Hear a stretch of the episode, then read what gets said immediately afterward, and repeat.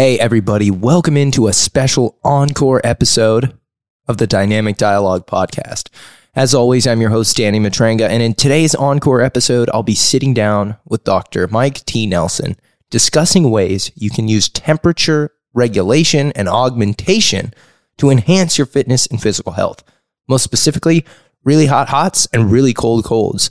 So, saunas, cold showers, red light therapy, cryotherapy, all of the stuff that I get questions about with regards to temperature modulation and performance. Dr. Mike and I sit down and discuss all of it.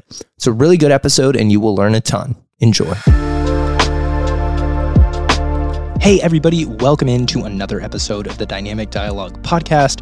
As always, I'm your host, Danny Matranga, and today I'll be sitting down with physiology expert Dr. Mike T. Nelson. We're going to have a nice, in depth conversation about temperature exposure, specifically cold water immersion, cryotherapy, hot sauna use, and various ways in which we manipulate our external temperature to drive physiological outcomes. Everything from recovery to inflammation to cardiovascular response. We're going to have a lot of interesting discussions for you guys today. So stay tuned, relax, and enjoy my conversation with Dr. Mike T.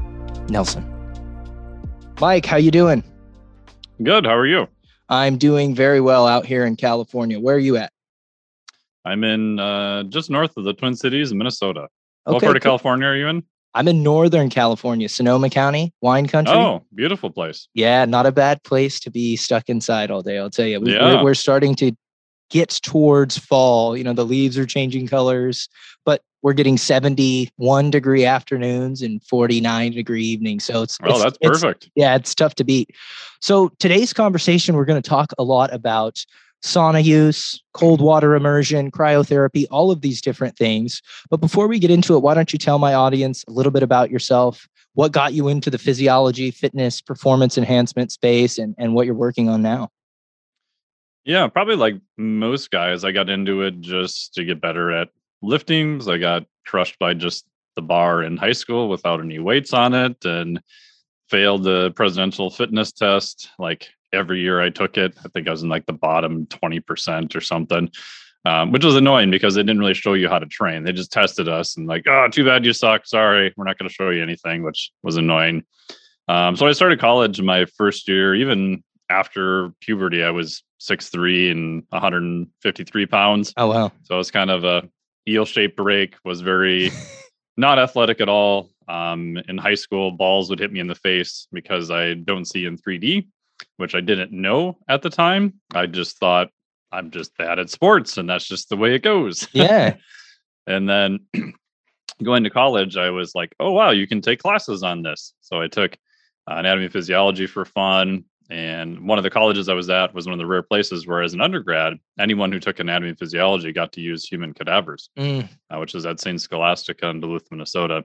So I did a Bachelor of Arts in Natural Science there, and then opted to do two years postgraduate work at Michigan Tech, the UP of Michigan, for engineering. So I stayed on there and did another two and a half years to do a master's in mechanical engineering. Uh, did mostly biomechanics coursework. uh, research was actually building a ray gun to zap a bunch of monkeys. Okay. Okay. um, the military has a declassified now. It's called uh, active denial system. Oh wow! And it's literally a large microwave transmitter on the back of a vehicle. You point it at a crowd of people, and because it's in the gigahertz range, so it's in this uh, what's called a millimeter wave or super high frequency, but very very high power. Uh, it'll feel like your skin is being burnt by a light bulb, but there's no deep tissue heating effect because wow. of the spectrum that it's in. And the research I did was just running a computer generated model of, you know, is there any deep tissue heating effects? Turns out there isn't. Um, it actually hasn't been used a whole lot. I think mostly just because of bad press that would be involved. Um, but after 9 11, like, you know, every branch of the military wanted one for like non lethal crowd dispersion. Mm-hmm. But then they realized that the headlines of, you know, X group uses ray gun on group of protesters probably doesn't sound real, no, real no. good. it sounds like this uh, Havana syndrome thing that I've heard of. I don't know if you're familiar with this. This is mm-hmm. some type of, they think it's some type of uh, I guess you would call it a weapon, some hmm. type of basically I don't know how to describe it other than it's it's a weapon that impacts acutely how you feel. It can make you feel very sick, and hmm. it's it's happened all over the the world. And I think it might be Russia behind this thing. They call it the hmm. Havana hmm. syndrome because it first started. But the the people who have experienced it have been higher up in particular branches of government, and it's some type of bio weapon that influences you and makes you feel not so good. So the minute hmm. you started talking about a, a ray gun that you walk around with, I was like, okay, hold on, maybe we're getting somewhere. Um, yeah. But it turns out a buddy of mine had it tested on him when he was in the military. And he's like, Yeah, if you're in the beam, he's like, it hurts really bad. But he's like, the second you're out of the beam, um, you're okay. And several years back, I did uh, some consulting for DARPA, so the mm-hmm. Defense uh, Defense Advanced Research Projects Agency. And one of the guys I met there, I was just talking to him about this, and he's like, "Oh yeah, I was one of the people who was one of the the you know the operators of it." I was like, "Oh really?"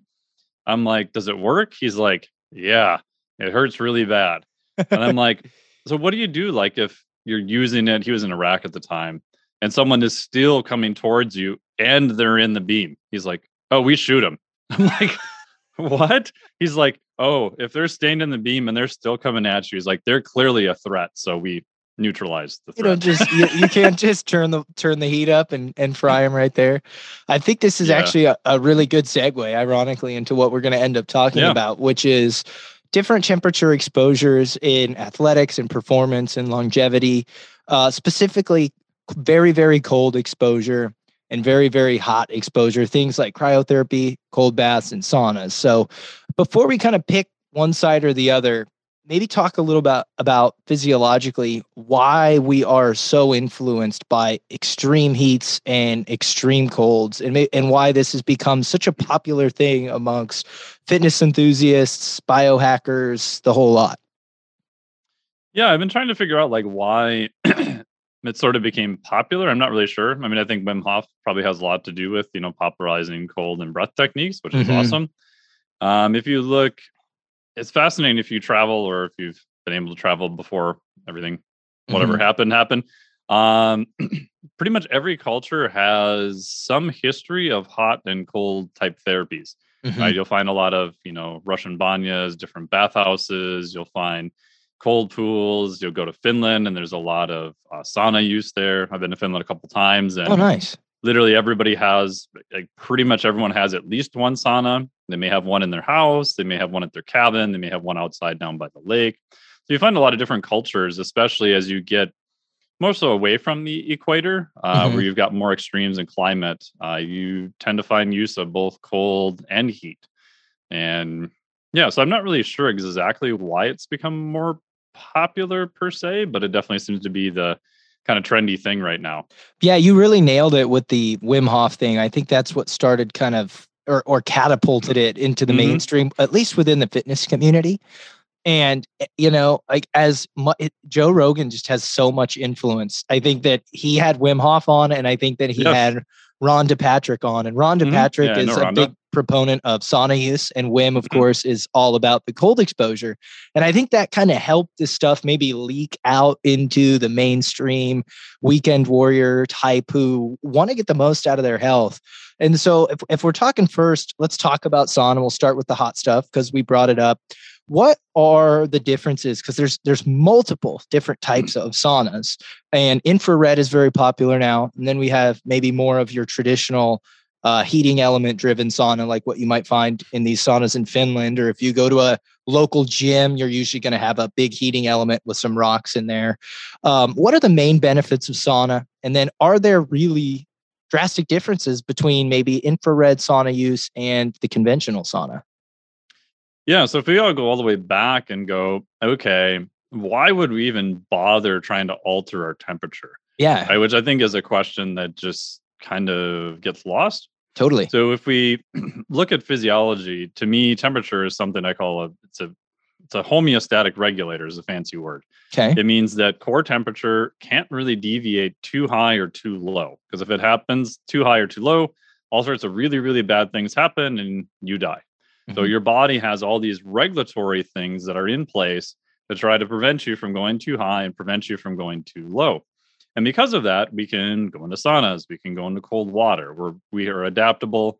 And just like training, we can expand our capacities to both heat and cold. But the core temperature doesn't really change that much. Um, and if you look across physiologic systems, there's a few others that overlap with that too, right? So pH is another Mhm. homeostatic regulator.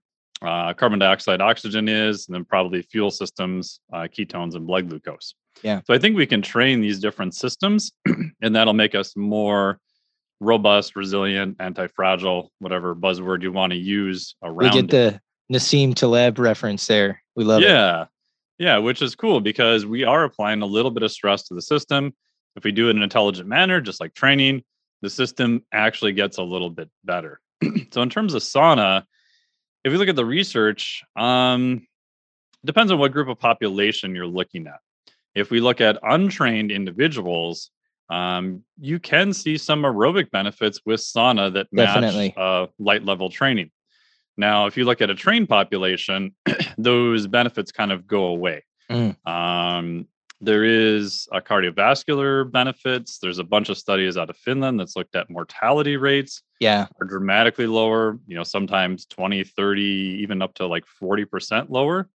Um, that gets a little tricky because if you've ever been to Finland and done sauna there, it's it's just part of the culture. So Yeah. it's very much a social thing. You're also you know buck naked most of the time too, um, but it's a it's a social nature, and people do do it by themselves in their house too. So I think it's sometimes a little hard to tease that out when we're looking at these very long uh, Totally. epidemiological studies. Totally. Um, but there's lots of good data that shows for just trying to live longer, it's beneficial. If we look at mechanisms, the multiple mechanisms, but the main one is something called heat shock proteins Mhm. and that the heat and cold uh, do upregulate these specific proteins. That probably confers a fair amount of the benefits. If you look at athletic performance, if you are going to train in the heat, you can use it as part of your accommodation or climatization protocol. Um, we do know that just sun exposure to heat in and of itself uh, will increase something called plasma volume Okay. is how much fluid you're able to move around in your body. That'll go up a little bit. And if that's generally higher, your aerobic performance is going to be a little bit better. Um, so there are a fair amount of benefits with that. I think some of the benefits that are oversold a little bit are I haven't seen a conclusive study yet that sauna will add any amount of muscle mass. Yeah. Um, there's one study that just came out recently, and if you actually read it, it it's horrible. It's a disaster, right? It showed bone increase and it showed right mass increase in the leg only. It was just a trash bin fire of a study. Strange. Um, yeah. So differences in them. Most of the research is on the conventional type saunas, just because Yeah. they've been around longer. They've got a lot more data. If you go to countries like Finland, that's you know ninety nine percent of their sauna use. Um, the infrared ones are are interesting. I haven't seen too much of the data. The question there becomes, you know, how hot can they get?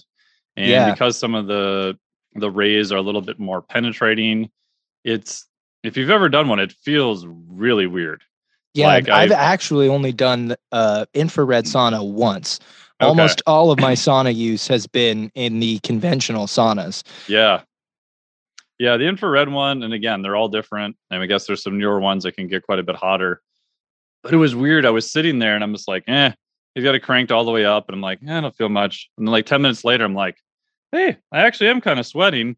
And it, it felt like I was being baked from the inside out like a turkey in the oven or something. It was So weird. How does it? How does that even work? Like, it's not super complicated to understand how the conventional sauna works. You're basically stepping into a 200 degree cedar box, but with Mhm. infrared, temperatures are substantially lower. How are we heating the body? Are we like getting penetration from these infrared waves? That like how how does that even occur? So my understanding is not to freak people out, but it's kind of like a microwave, which is probably a horrible analogy. But my understanding is that the waves do penetrate below the skin. They're a different wavelength. So in general, if you go up high in wavelength, your penetration depth starts dropping off real shallow. So if I'm in the gigahertz range, my penetration depth is about a couple millimeters. So if I made a microwave oven and I made it in a gigahertz range, I would burn the outside of the food and the inside would be completely frozen. So right? basically, no every frozen burrito and every hot pocket that's ever been made. Right. Yeah, and I think your microwave is 2450 megahertz. I could be wrong on that, somewhere around there. So it's designed at a little bit of a relative lower frequency so that those waves are penetrating, excite water molecules and create heat. Mhm. So my understanding with the near infrared saunas, it's the same idea. It's just a slightly different um, frequency with that. Um, and there's some benefits to you get into the uh, photobiomodulation, you know, red light therapy at different specific wavelengths, and there's some pretty cool data on that too, actually. Yeah, that might be worth talking about because I think red light therapy as a tool, it's become quite popular. Um, again, that's something that I might attribute to uh, maybe Ben Greenfield. I don't know who made that go mainstream, but I remember about three years ago, I started seeing ads for red light therapy pretty much everywhere. And when I look at like, okay, things that are cold, like cryo, cold baths, cold showers, I would put something like red light maybe more towards things that are hot, not because they get particularly hot. If you've ever used them, and I've only used the panels like two or three times, I actually used them once when I had a pretty alarming outbreak of eczema that just kind of came up out of nowhere. And I've seen some of the research on photobiomodulation on skin health. And so I said, Hey, mm-hmm. I'm, I'm, I'm going to blast this with the red light panel. I said to my friend, Can I borrow your red light panel and just see what the hell happens? And it worked pretty well for that, I think. Of course, I was applying like lotions and ointments too. So it's really hard to parse out maybe what caused that. But for people who don't know, what is red light therapy? And does the actual color of the light have to do with why it's different from something like just walking out and getting traditional light exposure? Yeah, so red light is primarily designed to be a little bit more penetrating and it's in a specific uh, waveform. So, depending on the literature and what you read, there's different waveforms that may have different benefits. Mhm. But there's more the waveform that kind of creates the red light itself. And then there's a specific waveform that's more what's called near infrared, which you can't really see, but does, you can feel a little bit of heat from it. Okay, And that's a little bit more penetrating. Gotcha. Um, if you look at the literature, the fancy word is uh, photobiomodulation. And the main theory, as far as I understand it, it's interacting with something called the cytochrome C oxidase in the mitochondria that's helping provide more energy to the mitochondria. Mm. Although be, I don't understand 100% how that works because there has to be some cost somewhere yeah, for that. I'm not entirely sure on on that component. Uh, I mean, I have one here. I've used it off and on for about like three years. Um, for aerobic performance, it does seem to help. Um, you do have to titrate up in dose, uh, sitting relatively close to it. You know, eh, 10 to maybe 12 minutes a day, maybe a little longer, depending upon how powered it is. The one I have is just a, a two panel one.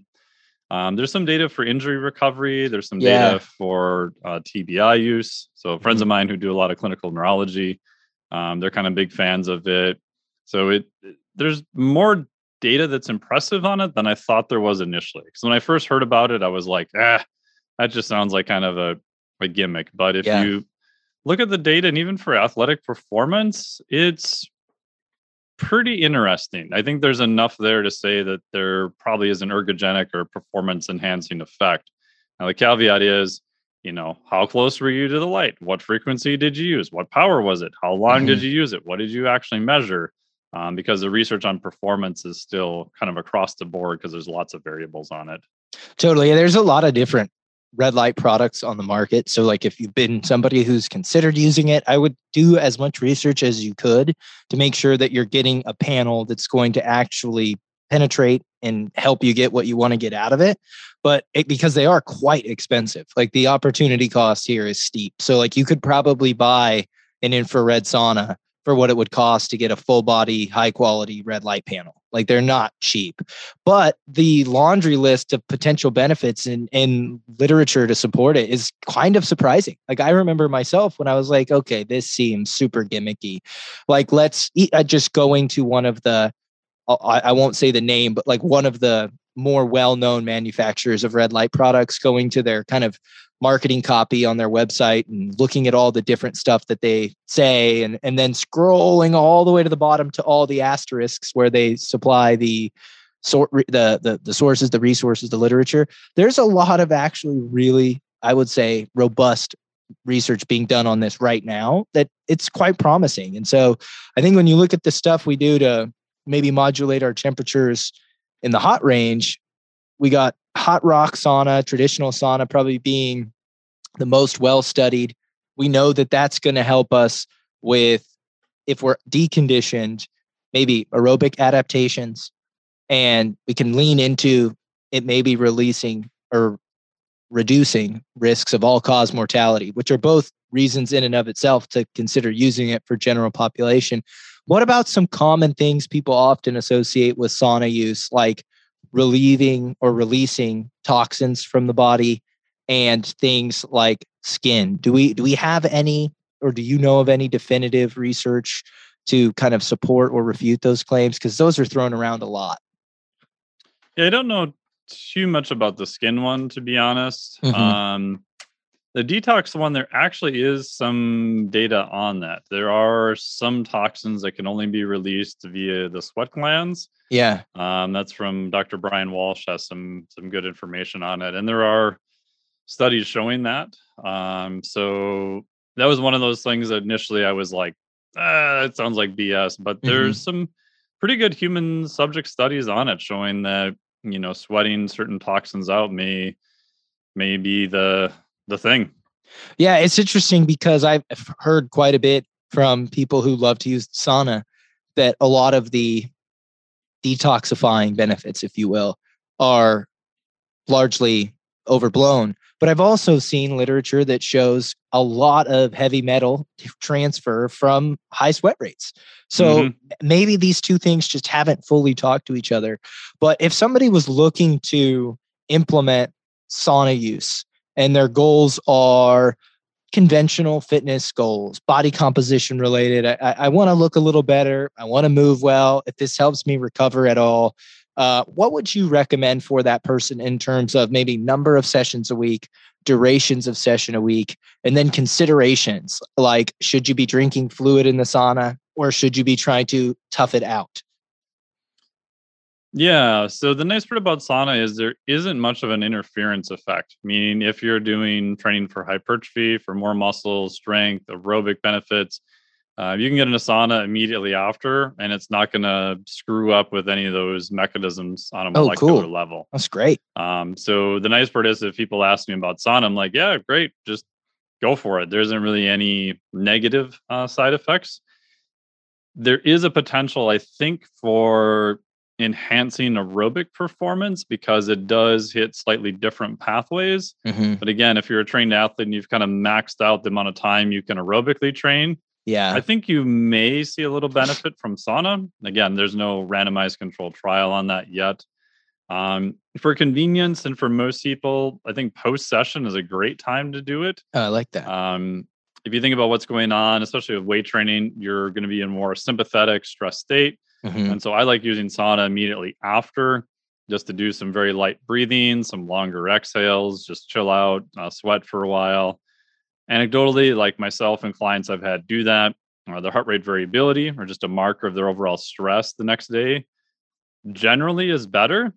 Oh, that's good. The caveat with that being heat, just like anything else, is a stressor. And if you get super crazy too soon, too hard, it'll go the other way mm-hmm. right? Because you are putting a stress into the system. So I usually tell people like, if you've got a sauna at the gym, you're probably not going to be able to control the temperature. No. So just get in, breathe normal. Once it feels kind of hard, yeah, maybe go like a minute longer and then get out. Cool. And just keep track of your total time. Um, if you're at home and you can control both temperature and time, now you can get a little bit fancier and you can kind of, you know, alternate and play around with them. Total time depends. I mean, I have clients do 20 to 30 minutes, like two, three times a week. I think you're probably going to get most of the benefits. Yeah. But the caveat there is if you have zero experience doing a sauna, like five minutes is still going to be better, right? Totally. It may not be optimal, which I hate the word optimal, um, but you're probably moving in a better um, direction. Yeah. As long as you don't go too hard, too much, yeah, your stress levels are probably going to be fine. You want to be fancy, you can measure heart rate variability the next day, see what's going on. Um, other than that, some people like using it before bed. Yeah. Um, it tends to be a little bit more relaxing. And then when you get out, you've got a, a drop in temperature, which can help be uh, induction for uh, sleep. Totally. So I don't think the timing is super critical. If you're in there a long period of time, then yeah, making sure you stay hydrated is probably good. You get fancy and measure your body weight before and after sauna, see mm-hmm. where you're at.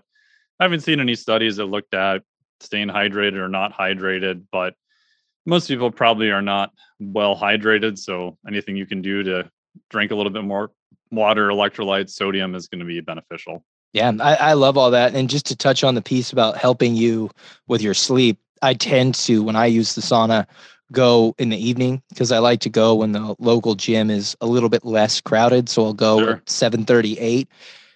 And those nights, I almost always find my sleep to be extremely restful. I have almost no challenge getting to sleep, which I normally don't, but I definitely notice a reduction in perceived stress, a reduction in kind of perceived anxiety. It's a very calming uh, effect for something that in that 15, 20 minute bout can be a little bit like, okay, this is not the most comfortable thing in the world. Yes. But for anybody who's listening, who's like finding maybe looking for a way to work the sauna in, if you're also maybe struggling with your sleep hygiene and sleep quality, it might not be a bad idea to maybe head to the gym if they have one an hour before bed and then take a quick rinse before you finally knock out.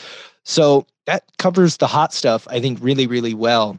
And physiologically, before we transitioned to the cold stuff, we talked about these heat shock proteins being elicited by super hot temperatures and super cold temperatures.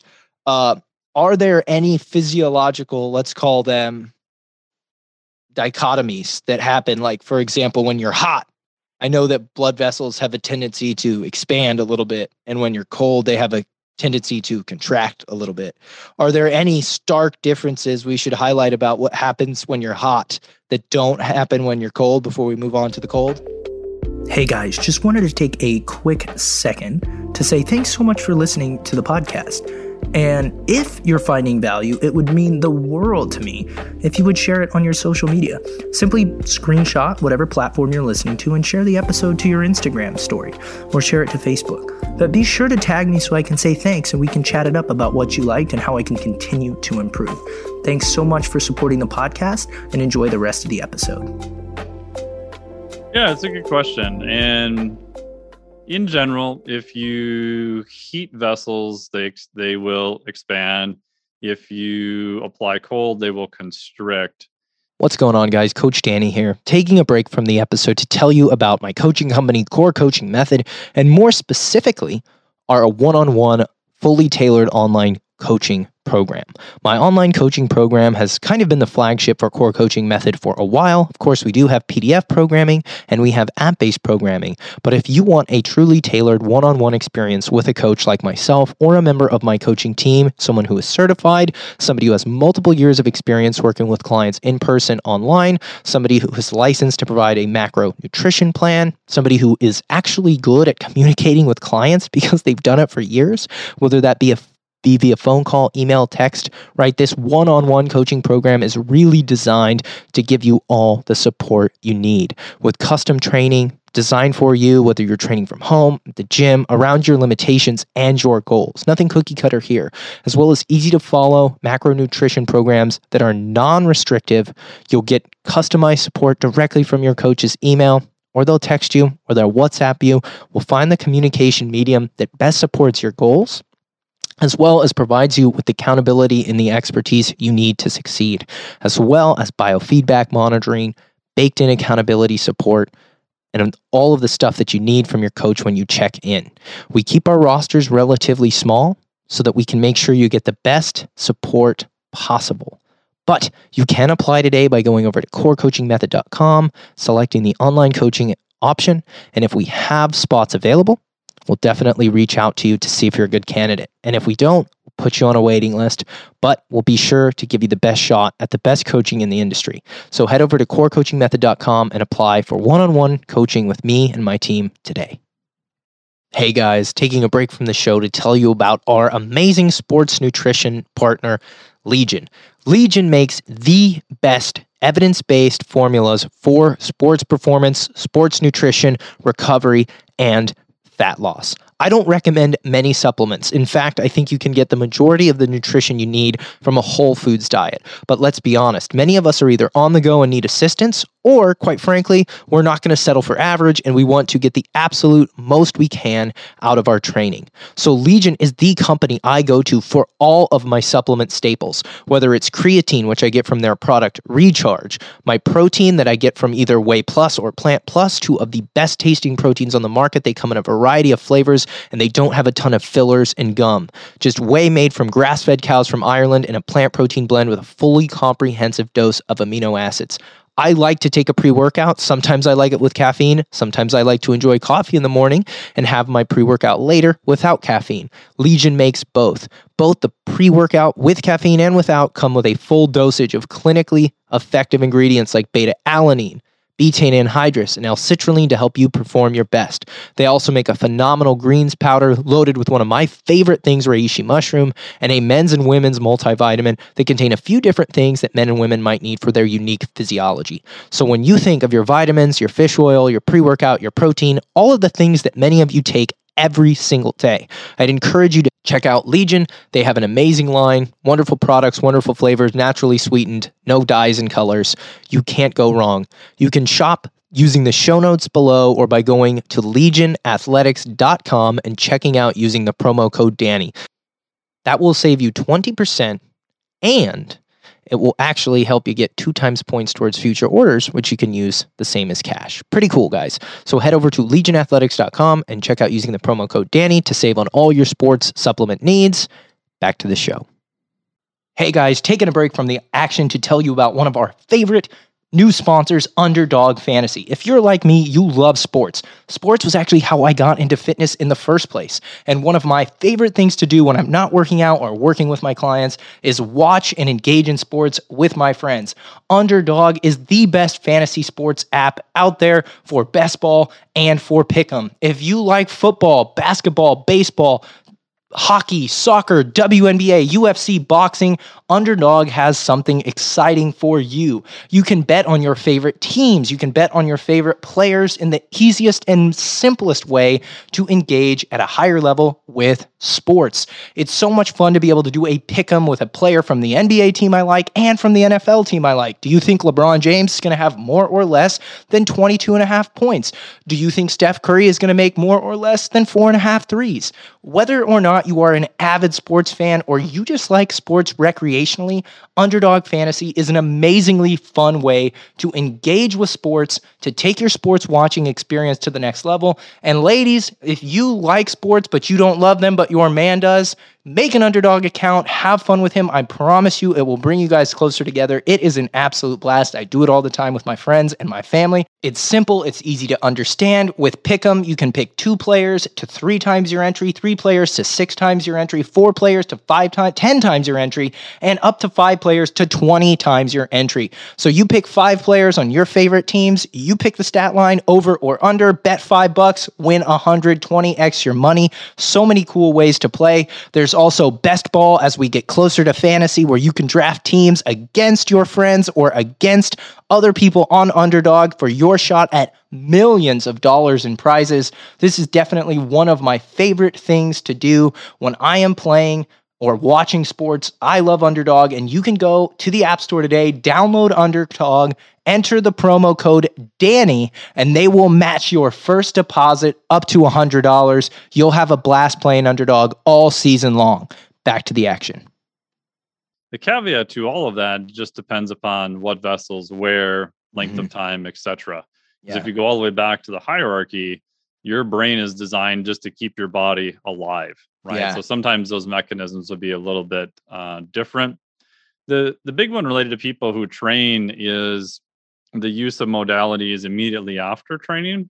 And so it is true that if you get into cold water immersion, especially up to your neck, or you immerse whatever body part you were training, and you do it immediately after training, mm-hmm. and your goal is the maximum amount of hypertrophy, so muscle yeah. size possible, there's three to four studies now showing that that's probably not the best idea.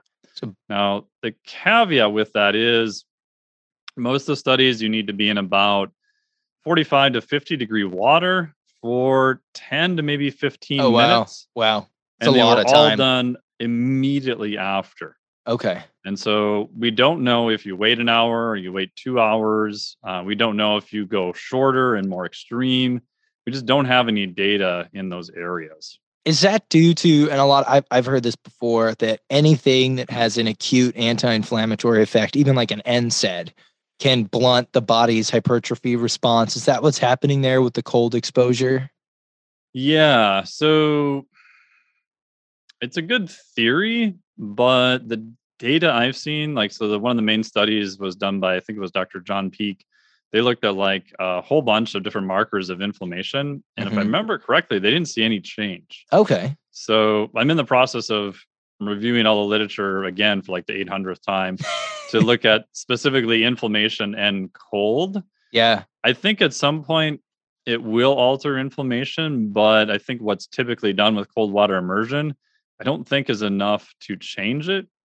In terms of NSAIDs, you are correct. So there's different types, right? You have your COX 1 and COX 2.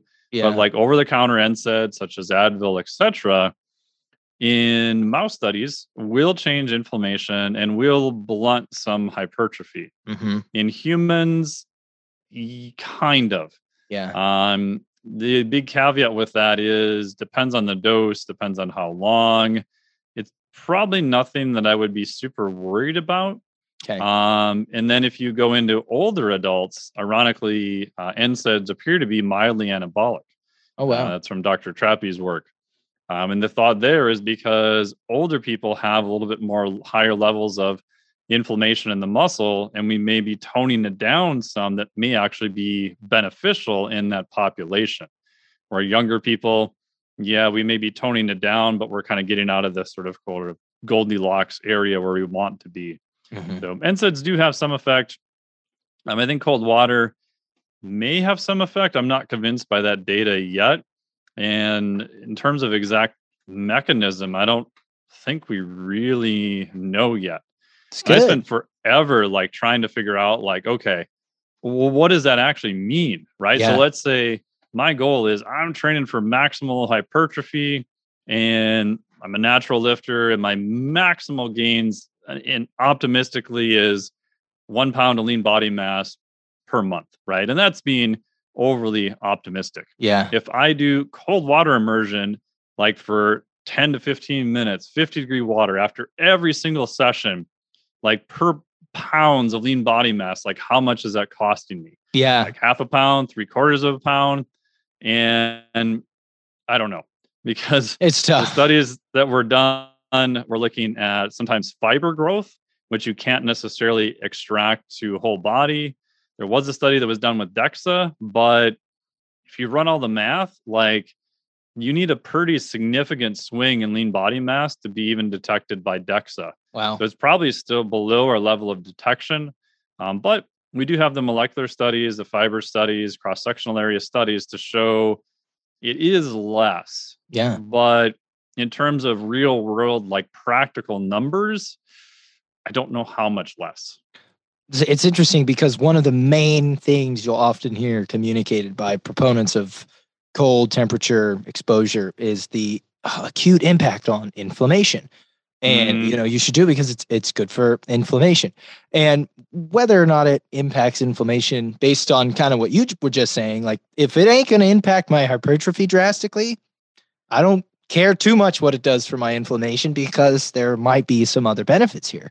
What are kind of the primary benefits? We'll, we'll stick with cold water immersion mm-hmm. and then and then we'll talk about cryotherapy and maybe finishing with the cold shower if there's anything yeah. there. What what are the big reasons that somebody might want to incorporate cold water immersion and then additionally uh, is there a difference between an ice bath and maybe the just general temperature of hose water? Yeah. Unfortunately, I think that most of the things that are claimed by cold water immersion are not true. Totally. So I did a whole course on this. So I spent for God knows how many months pulling as much of the research as I could. Mm-hmm. And one of the things is, you know, cold water is amazing for fat loss, right? Because it increases uh, the use of brown adipose tissue, right? Oh, so wow. tissue that has more mitochondria, these little furnaces, Mhm. and it upregulates your body's production of energy. Therefore, you burn more calories, and it's great for fat loss. It's awesome. If you look at the studies, mm, probably not. Right. Okay. The amount you would have to be cold to have a significant effect on fat loss, you would be freaking miserable. Yeah. You have to be in cold water and probably shivering to have any effect.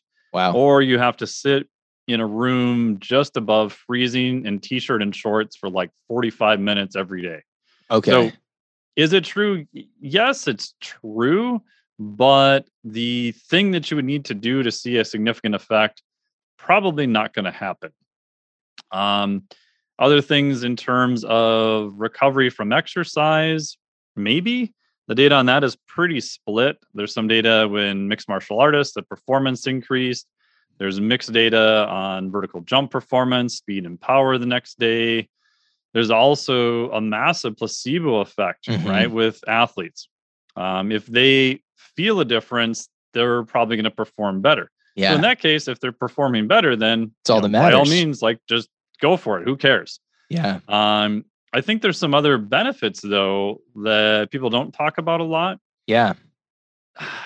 We don't have a lot of research on it, but I think there is a huge metabolic effect that we don't understand yet. Yeah. Um, so if you've ever done this, get into cold water, take your blood glucose beforehand, get into cold water, and then right as you come out, take your blood glucose again. I've had a couple clients do this. I've done it myself multiple times. In general, my blood glucose will go from like 85 down into the 60s. So just this is some with type only, of like, Four Massive. minutes of like 45 degree cold water. yeah. And it, for anybody who hasn't done cold water immersion, four minutes is a long. It's a long four minutes, especially the first time you do it. You'll be like, okay, Yeah. how long have I been in here? Thirty seconds. Oh my god, you're kidding. What Yeah. do you? Uh, if you had to guess mechanistically, is it like an upregulation of GLUT4? Is it something else? What do you think causes that acute drop in blood sugar? I don't know. I think it's literally almost as simple as the increased uh, metabolic activity. Just using And more that- glucose. Just, just Yeah. And I don't know why it has such an effect on blood glucose because blood glucose in general is very tightly regulated. Mhm. Um, so that's something that's super interesting. totally. And then I I think the biggest benefit that doesn't get talked about a lot is so when we had the the lockdown, I had a freezer I converted to into cold water immersion. So Mhm. I'm like, well, great. I'm not traveling. I'm not speaking in any countries. I'm home for God knows how long. So I took a year and a half and I'm like, I'll just do more aerobic training for a block. And then I'm going to do cold water immersion like, you know, six out of seven days a week. Okay. And by the end of that year and a half, I started at 50 degrees for literally 30 seconds. At the end of the year and a half, I got down to, you know, the low 40s, upper, Oh, wow. you know, 39 for Wow. like five minutes pretty That's- easily. It's pretty awesome. Um, so it took a long period of time. The interesting thing was, I thought for sure after doing this almost every day for a year that it would still it would get a lot easier, Mhm. right? Because if anyone's ever gotten into very cold water, it's just not fun. It just No. sucks, especially the first 30 seconds. It's Yeah. it's miserable. You're trying to hold catch your breath, you're hyperventilating, you have lots of stress that's going on in your body.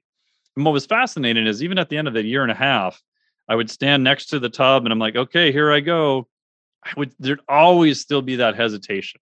Yeah. Like never once did I'd be like, dude, I'm so excited to get in here like right now. This is great. Um, but I think that's one of the benefits that's not talked about a lot, right? Because to your your lizard brain, Yeah. the the hardwired portion of your amygdala or whatever terms you want to use, limbic system, Reptilian brain. being being in cold water is something that could potentially really kill you. yeah. Now, granted, we have a, a very large buffer, so it's unlikely, but it's definitely possible. And then you can use the professor, the prefrontal cortex, the new part of your brain, to talk your lizard brain into doing it. Yeah. Nope, we're in a safe environment. We're only here for a short period of time. Everything is controlled. We've done this, you know, every day for the past year and a half. Nothing bad has happened. And so I think there's this kind of battle of the new versus old part of your brain. And I think the more you exercise that with something like cold water that still is hard to do, Mhm. but you can do it every day, right? Yeah, like you can only do so much hard exercise every day. You can only do so many hard things per day. without you know increasing your risk of injury, overuse, everything else. So I think that's kind of a, a useful component because you can train that to apply to the rest of your life. Totally. You know, okay, I'm gonna do a little bit more exercise training, or I'm gonna park farther away with my car, or I'm gonna, you know, skip this meal, or I'm gonna eat this instead. I think the more you you practice those skills, they do get a little bit easier, and that gives you a, a daily practice of choosing to do the hard thing. Yeah. And that I think that's a good segue into cold showers and maybe we'll Mm-hmm. finish with cryo. Um, cold showers are from a temperature perspective not going to touch something like an ice bath because if you're doing cold water immersion in a freezer, a converted freezer, or you're doing what a lot of people do where they go down to Tractor Supply and they get a trough Yeah. and then they put ice in the trough and you fill the trough up, you're going to have much colder water than what's going to come out of your shower. But a lot of people that well, uh, one of the bigger crazes I'd say in the last five years is wake up, suck it up, take a cold shower. Start Mhm. your day with a cold shower or just take cold showers. One of my fantasy football group chat, like funny things that we say to each other when somebody's like, Oh my God, dude, I got killed on Monday night. Like, this is such BS. I hate it. We'll just be like, Take a cold shower, bud. See you next week. You know, Mhm. it's become almost a meme of like mental toughness uh, beyond the obvious difficulty of like getting out of bed and exposing yourself to drenching your body in cold water are we able to get any of the benefits we get from the cold tubs the dunks the converted freezers from cold showers and, and if if so could we use that to our advantage in an exercise context I think it's useful. I mean, that's where I have most people start. I mean, I have a whole course that goes through this, but at the end of your shower, just turn it to cold for 10 seconds, right? I don't care how cold it gets, it's going to feel cold. yeah And then, you know, do that for a week, right? Because part of it is because then people write back and they're like, oh, bro, but like 10 seconds is not altering my physiology at all. Eh, not that much, but it's still more than what you did before totally but you're exercising those neural pathways to pick the hard thing to do Mhm. and over time you do get a little bit of an adaptation um, to that in terms of on the physiology side water temp tends to be not nearly as cold yeah and the good and bad is that the water is moving over your skin so if Mhm. you've ever done this, like if you've ever gotten into a super cold water immersion, but then you just sit there and you don't move, it doesn't feel as bad after a while. And That's for two things. Like there is a little bit of a numbing sensation to the skin, but you also build up what's called a boundary layer next to your skin. Mm. Your skin heats up that little thin layer of water. So the Just water right next to your skin isn't as cold. And as soon as you move around, you destroy that boundary layer and you can definitely feel a difference yeah or if you get into a running stream or the water is moving, yeah that feels way colder than um, just getting into a cold water immersion. So if we go back and we go, okay, from a physiology standpoint, what's actually going on? There's two sort of different responses. So when you get your skin gets blasted with cold water, that is a massive sympathetic response Mhm. right? So if you look at the literature on, because at first I thought like, well, you know, people die because of they, they just get too cold in the water and that's it. And you look at the literature and you find that within the first like couple minutes, many many people drown. Like if a plane goes down a cold lake or whatever, and I'm like, how did they get hypothermia like so fast? And it turns out they didn't. What happened was they're not accustomed to it they hit the water, their face hits the water, and they have a gasp reflex, and they Mm. inhale. their face is down in the water, and they just inhaled water and filled their lungs full. Mhm. So controlling that sort of gasp reflex, I think, is beneficial.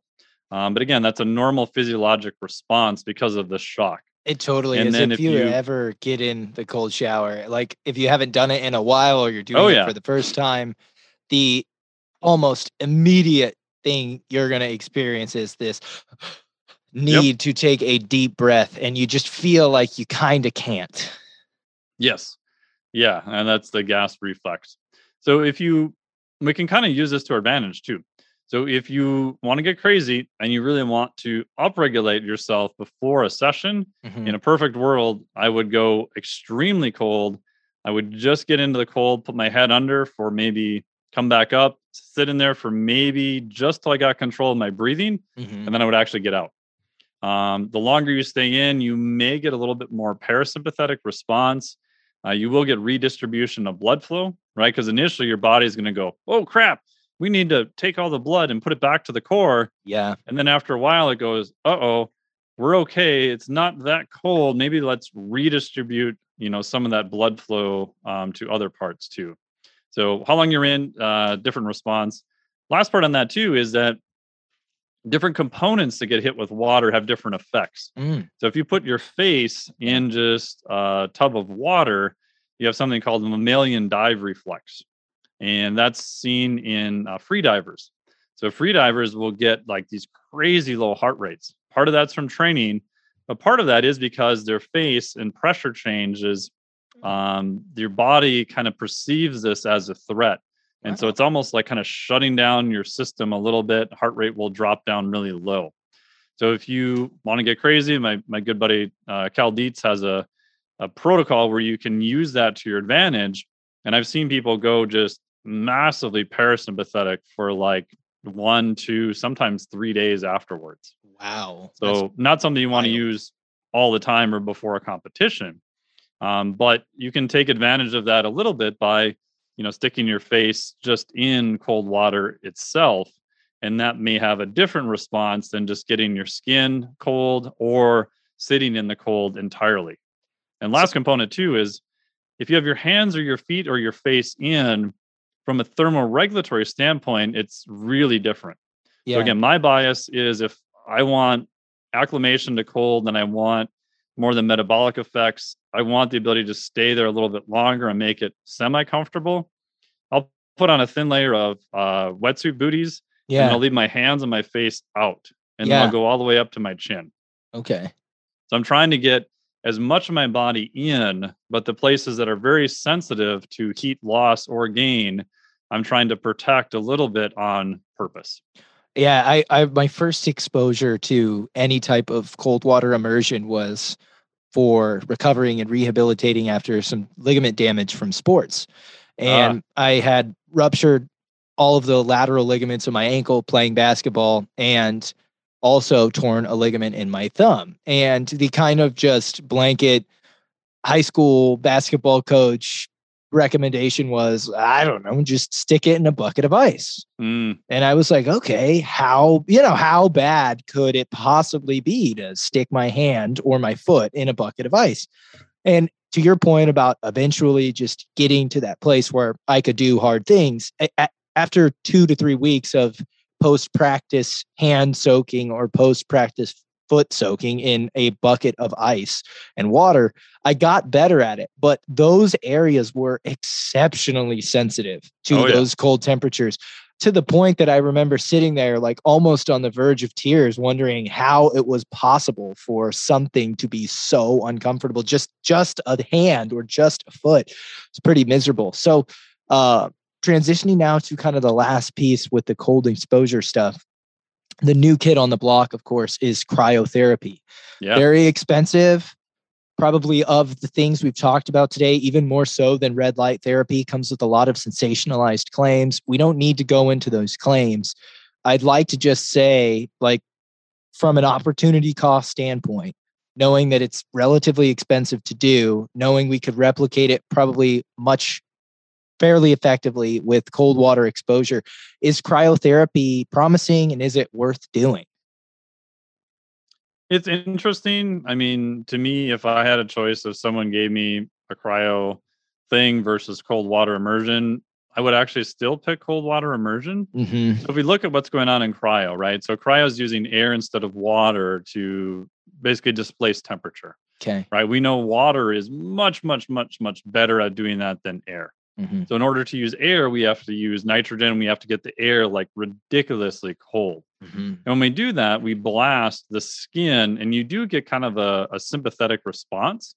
Um, so I did it after doing a lot of cold water immersion, and it was kind of like the people at the place were kind of laughing at me because I'm like, I don't know, this doesn't seem that bad. They're like, What's wrong with you? This is supposed to be horrible. I'm Yeah. like, oh, I just sit in cold tubs of water for several minutes a day. They're like, Oh, yeah, this probably isn't so bad then. Yeah. Um, but a benefit I do think of cryo is you still get a lot of that sympathetic upregulation. Mhm. You do get a lot of changes in epinephrine, norepinephrine, dopamine.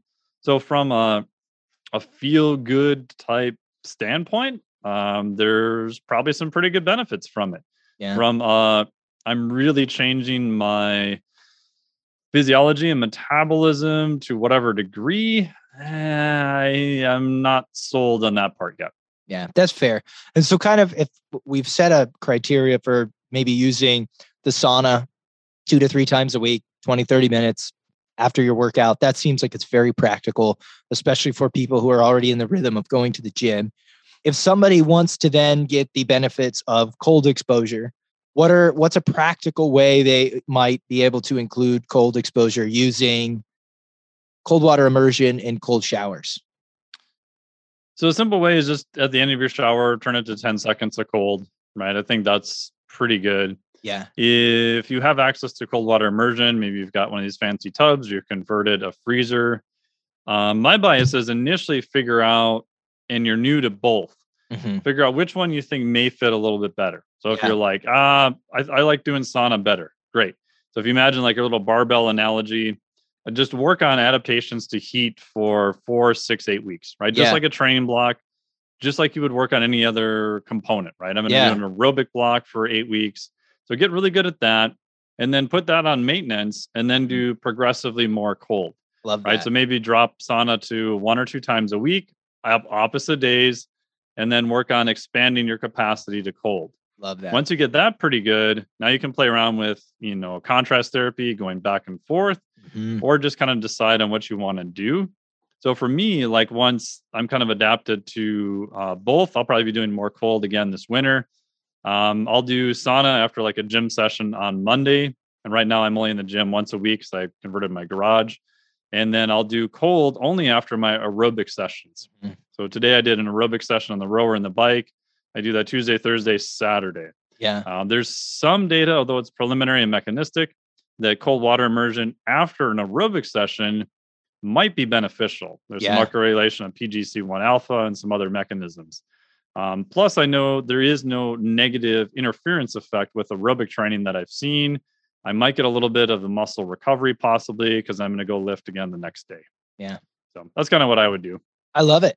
And so, just kind of for everybody listening, there's definitely a benefit to exposing your body to extreme temperatures, whether that be very high temperatures or very low temperatures, and uh, including it as a almost post workout, if you will, your immediate post workout thing is probably the most practical if you're already going to the gym, but definitely something I think more people should start exposing themselves to, even if the physiological stuff wasn't there. I, I love the notion that it does just generally have the impact of it's going to stimulate the part of your brain, the regions of your brain that help you do things that kind of suck.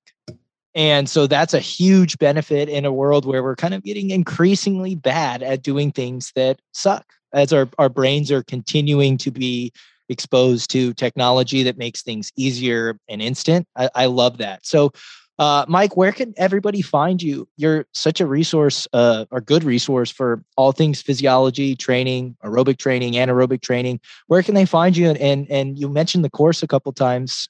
Definitely let everybody know about that. Yeah, so the best place is probably miketnelson.com. There'll be a bunch of different places where you can opt on to the newsletter. Uh, most of the data I have and information goes out via the newsletter, which I send six days a week. Oh wow. Uh, if you're interested in the course on cold, plus the other three uh, physiologic regulators or homeostatic regulators, it's physiologicflexibility.com. So go to physiologicflexibility.com. You'll be able to get information on that course there. And then I also have a podcast, which is the Flex Diet Podcast. Just look on iTunes or whatever your favorite podcast player is and look up Flex Diet Podcast and you'll be able to find it. Awesome, Mike. Thanks a ton for coming on, and we'll chat again soon. Thank you so much. Appreciate it. Thanks a ton for tuning in to this episode. I hope you enjoyed the conversation me and Dr. Mike just had about the various different ways in which you can influence your physiology using temperature to improve your health, to improve your performance, and all of the other things that we discussed. Please give Mike a follow. You can find his information at the show notes linked below in this episode. He's a awesome resource for whatever it is you're into, whether it's fitness, physiology, or nutrition. Mike is somebody who I think really has a lot of awesome things to offer. And as always, thank you so much for supporting the show, continuing to listen. If you haven't subscribed or left me a five star rating and review, that is the best way you can help me continue to grow the podcast and reach more people.